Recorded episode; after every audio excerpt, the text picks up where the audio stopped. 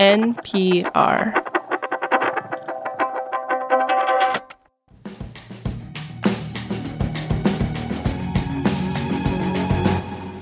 This is the indicator from Planet Money. I'm Wailin Wong here with Adrian Ma. Hey. And we are joined by our friend Nick Fountain from Planet Money. Hello, Nick. I'm your friend.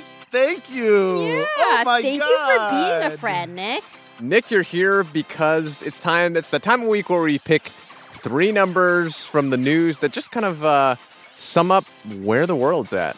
Yeah, and the world right now is all about cutting back, cutting down. I think that is a fair description. We have got three indicators. One of them is about how states are trying to cut back on water use. Mine is about a potential downgrade of U.S. creditworthiness. And spoiler alert, I actually brought two little indicators. They're about tech companies being bummers and trying to ruin the party. Ooh. But we are not going to be a bummer today. No, the party is here. it's Indicators of the Week. Woo! Indicators of the week. Yay! Party happens after this ad break.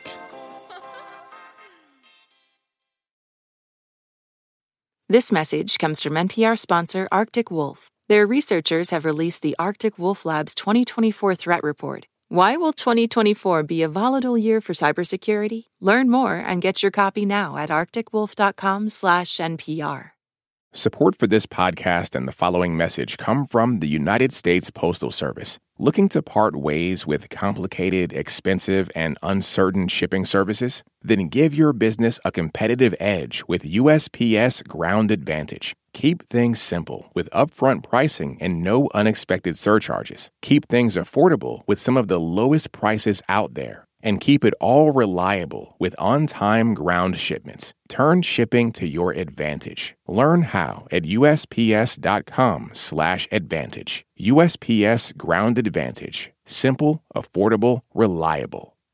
The NPR app cuts through the noise, bringing you local, national, and global coverage. No paywalls, no profits, no nonsense. Download it in your App Store today.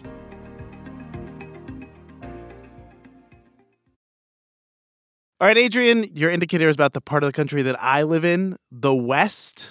What's happening here? Okay, first indicator is uh it's good news. It involves the Colorado River Basin, which is this network of rivers and lakes stretching across 7 different states and even touches Mexico. In the US, this river provides drinking water to 40 million people. It irrigates millions of acres of farmland and even provides hydroelectric power. And it's drying up thanks to drought and climate change and population growth. And if things don't change, states are eventually going to find themselves in this crisis where farms can't get the water they need, and even major cities in the West, like LA and Phoenix, could see their water supply threatened. Jeez. Wait, so what happened? Yeah, also, I thought this was going to be good news, Adrian. Okay, so that I felt that's just a table setter. Here's the good news is that after a lot of months of back and forth negotiation, the states have finally reached a deal on reducing their water use. And specifically, this deal revolves around Arizona, Nevada, and California, which have agreed to reduce their water consumption by about 13% over the next few years. So that's my indicator 13%. 13%, meaning my showers have to be 13% shorter? Come on now. I'm already at four minutes. I mean, I guess that's up to your local water district because Uh-huh. they're one of the parties that's going to have to figure out how these cuts get made. Also, farm operators and Native American tribes that access the water will also have to make cuts. And as an incentive, the federal government has basically told these groups, like, if you make these reductions, you will qualify for federal grant money. Well, I remember that the government kept threatening that they would just come in and impose cuts if the states couldn't figure it out. It looks like they moved to more of a carrot approach. I mean, I think the stick did sort of focus the negotiations a bit. Uh, As it often does. So, yeah, I mean, there's a deal in place right now, which is good news, but with a little asterisk, which is that the deal only lasts until 2026. And at that time, it's expected that the negotiations will be like much, much tougher because, you know, despite there being a lot of rain on the West Coast this year, that's probably not going to continue with like climate change and drought becoming a bigger problem. Hey, speaking of kicking the can down the road just slightly and never far enough, Wailin, That is a perfect transition. Because I'm here to talk about the debt ceiling. I hope you guys are not sick of hearing about the debt ceiling. Never. No, of course not. My debt ceiling indicator is more qualitative. It's actually an ominous turn of phrase rather than a number. So, my indicator is negative watch. This week, Fitch Ratings said it is putting the United States credit rating on negative watch because of what it called brinkmanship over the debt ceiling. So, Fitch Ratings is one of the financial system's major credit ratings agencies, along with Moody's and Standard & Poor's. And their job is to assess how likely a government or company is to pay its debts on time and then give them a score. And to be clear, Fitch still has a triple A rating for the US, so that is the tippy top of the scale. But negative watch means the outlook has gotten worse. So basically, the government is not looking as creditworthy as it did before.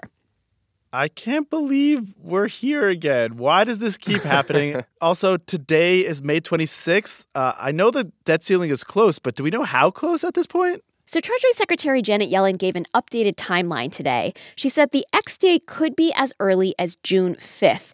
But, you know, it's coming pretty close to the wire. and Fitch warned that the standoff over the debt limit is generally bad for governance, right? The US government's ability to pay its debts on time is like this sacrosanct part of the global financial system. US treasuries help underpin the entire world economy. So it's pretty dangerous to mess with that. And you can already see prices for certain treasuries falling, which signals that markets are nervous. I've heard so many news reports dripping out of the debt ceiling negotiations. Is this going to happen? What's going on? Well, as we hit publish on this episode late Friday afternoon on the East Coast, we are hearing that negotiators are close to a deal, but there are still a couple of sticking points and no announcement yet. So I'm guessing there are some folks who are going to have to work through the weekend, maybe skip their barbecues. They might even have to miss the Succession series finale on Sunday night. Oof. Heartbreaking. That's the real tragedy here. Well, I mean, speaking of finales and goodbyes, Nick, you want to play us off here with your indicator? All right, yeah.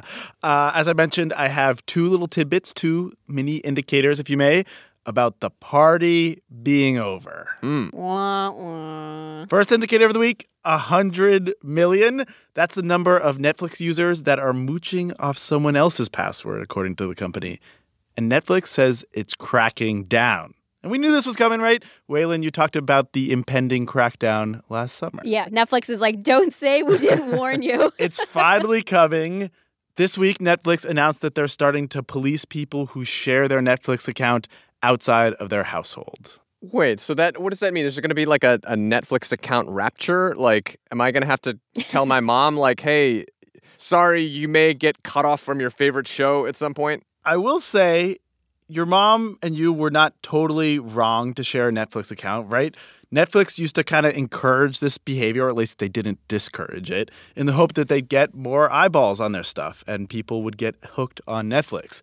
But now they've been saying that all that password sharing has been hurting the bottom line. So they're saying that if you don't reside at the same address as the person whose account you're chilling on, you're going to have to pay more or get your own damn account, mom. You can't talk to your mom like that.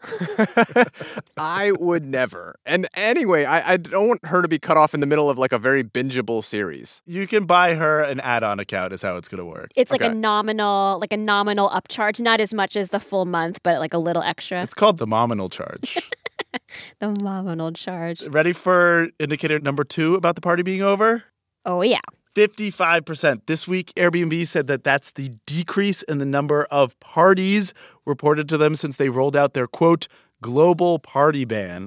I feel like I'm so uncool. I didn't even realize they had a global party ban in place. I've never been invited to an Airbnb party or hosted one. Apparently, they happen, and apparently, people trash the places and annoy the neighbors, so Airbnb is trying to crack down on them. Oh, Airbnb is very like proudly proclaiming that it is being a party pooper.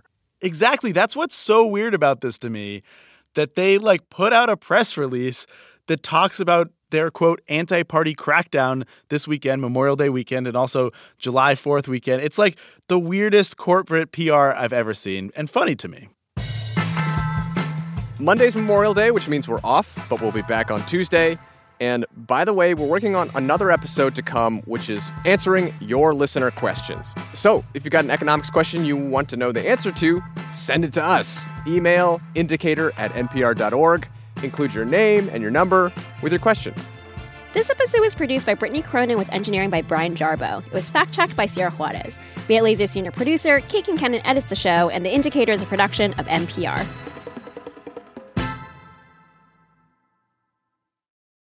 Support for NPR and the following message come from Saatva. Saatva luxury mattresses are every bit as elegant as the most expensive brands, but because they're sold online, they're about half the price. Visit SAATVA.com slash NPR and save an additional $200.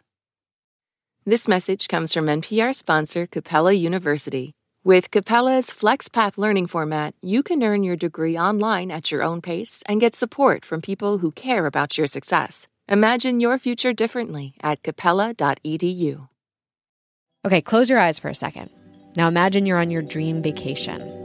No work calls to answer, no text messages to respond to, just your suitcase and an opportunity. The opportunity to just take yourself out of your routine and travel deeper. How to actually take that dream trip. That's on the Life Kit podcast from NPR.